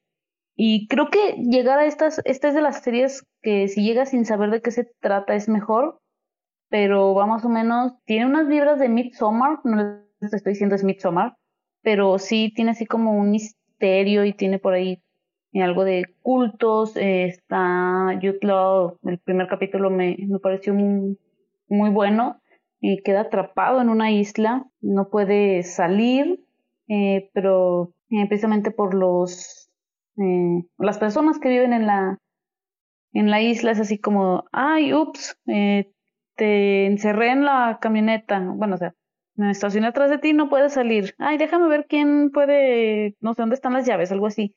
Entonces te va manejando un ritmo de, de suspenso y que te empiezas a desesperar, pero llega un momento en el que el personaje ya después no deja la isla. Y se me hace padre también la, la estructura que tiene porque solo los tres primeros capítulos están con Youth Law y estos pasan en el verano. Eh, los últimos tres, el último, claro que el último no lo he visto, así que si tiene mal final, no me culpen. Eh, sí, de una vez me disculpo si tiene mal final por recomendárselas. Eh, los otros tres capítulos son donde aparece Naomi Harris y están en el invierno. aquí lo padre es, ahora sí que en el medio está el otoño y HBO subió la apuesta teatral que es el, el otoño, a su canal de YouTube. Entonces, por si lo quieren ver, ahí está, dura una hora cuarenta. Y sí, bueno, la verdad es que sí, sí vale la pena, son nada más seis capítulos. Y sí, al menos a mí sí me ha tenido en, en suspenso, tiene mucho de, incluso elementos de terror, thriller psicológico. Entonces, si pueden, sí, échenle un ojo. Excelente, excelente. Muy bien, pues es The Third Day en HBO. Perfecto. Muchísimas gracias, Monse. Eh, por cierto, Melvin, eh, se me fue a preguntarte, ¿Supernatural está en alguna plataforma ahorita? No, no, no. medios alternativos. En la bahía, ajá. Perfecto. Muchas gracias. sí. Muy bien. En HBO está, creo que hasta la novena o décima temporada. Hasta la décima, creo. Ok, HBO para las primeras 10. Digo, pero no, perdón, este, no HBO, en Prime. Prime, ah, ok. En Prime está casi todas, ajá, creo que nada le faltó esta última o no sé, ajá. Ok, vale, pues chequen ahí las primeras 500 temporadas de Supernatural, las otras 500 en medios alternativos. este, Tania, ¿alguna recomendación para el público? Ay, pues es que la verdad estuve muy inactiva esta semana. La verdad es que apenas acabo de reactivar el Netflix, solo, de hecho, para ver ve por Vendetta. Y la verdad es que nomás me la pasé leyendo, leyendo fic y articulitos, y por ahí me pasaron un libro de, de un libertario se encuentra con un oso, pero apenas lo acabo de empezar. Bueno, algo así viejo que hayas leído, visto, recomendado. Sí, por eso te digo, la semana pasada estuve muy inactiva, o sea, eh. ¿sabes que vino la, semana pasada? O sea, no, no, no ha pasado tanto. Ah, está bien, Tania, muy bien. Bueno, puedes, puede ser que recomiendes V de Venganza, por ejemplo. o sea, la, vuelvo a recomendar como por último. Muy bien, está bien, Tania, no te preocupes. Así que ya tuvimos hecho tu recomendación este, en Salvando lo que amamos, que fue The Witch. Y pues ahorita ya, este, ve de venganza que viste. Entonces, con eso está perfecto, no te preocupes. Y bueno, pues ya por último, eh, me gustaría a mí recomendarles eh, la película que acaba de salir de Netflix que se llama The Trial of the Chicago Seven. No, eh, es una de estas películas escritas por Aaron Sorkin que lo conocen por The Social Network. The Social Network. efectivamente.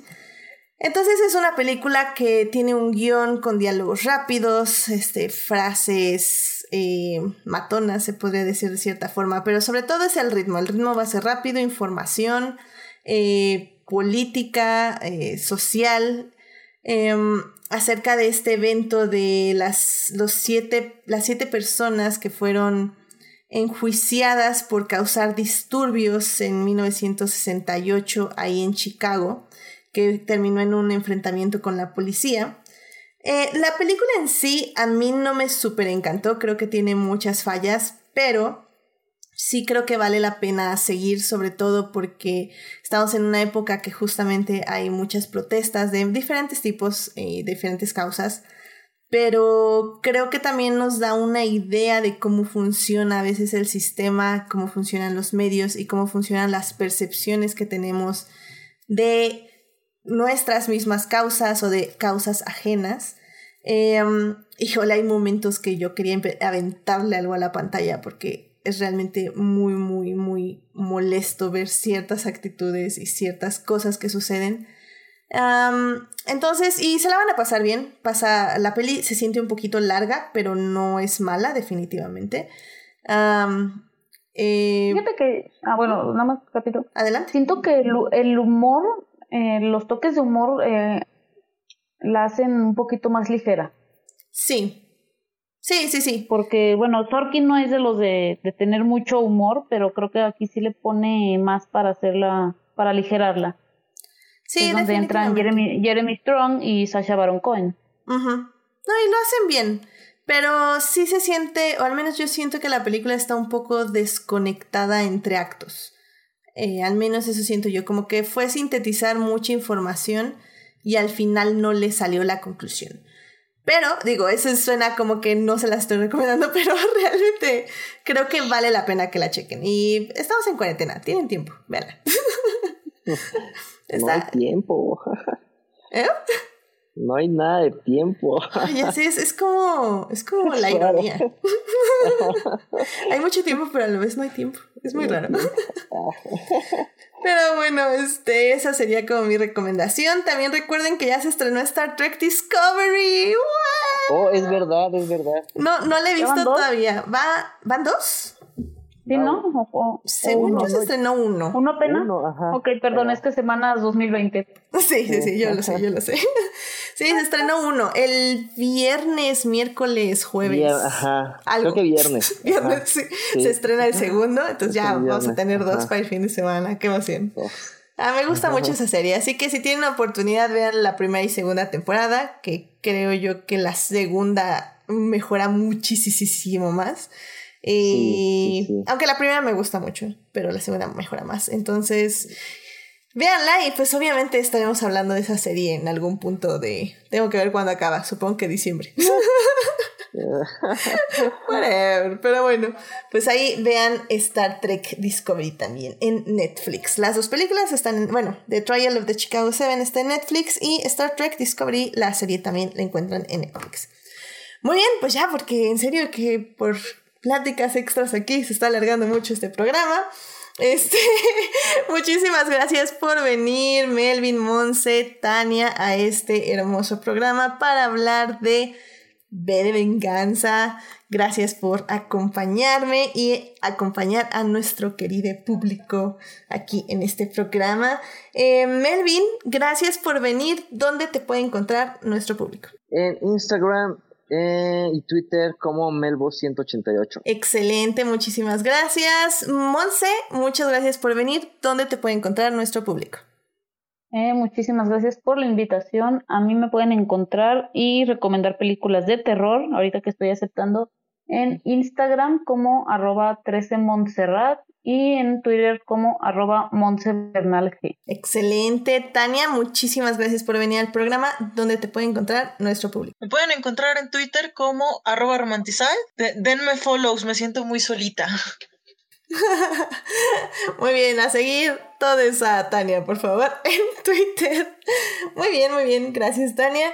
Em, a mí me pueden encontrar en HT Idea, donde cada vez hablo menos de Star Wars, excepto esta semana porque hubo muy buenos memes de Star Wars. Entonces, ya saben que no es cierto. obviamente hablo de Star Wars.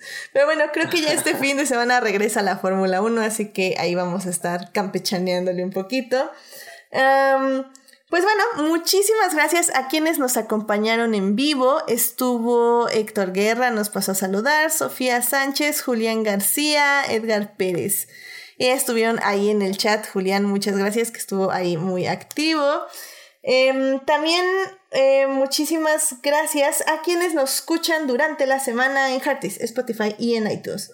Este programa estará disponible ahí a partir del miércoles en la mañana. Si no me este, me cargan mucho de trabajo porque la semana pasada no estuvo el miércoles, pero estuvo el jueves. Pero yo espero que esta semana se ve más tranquila, así que bueno, estará ahí disponible a partir del miércoles en la mañana. No se les olvide seguir este podcast en Facebook, en Instagram como adictia-visual para leer las reseñas cortas de películas y series. Y también no se les olvide suscribirse al canal de YouTube para escuchar el programa en vivo. Muchísimas gracias a quienes nos oyen en diferido. Muchas gracias a Juan Pablo Nevado que siempre está ahí comentando e interactuando en Facebook. Te mando muchísimos saludos. Em, la próxima semana vamos a hablar de una serie que llegó a su fin este domingo, que no, no fue la serie que recomendó Monse de Third Day. Vamos a hablar de Lovecraft Country, eh, esta serie de HBO que es de terror, algo surrealista, algo, algo. y que bueno, fue una... Yo sigo sin saber cómo explicar de qué trata esa serie.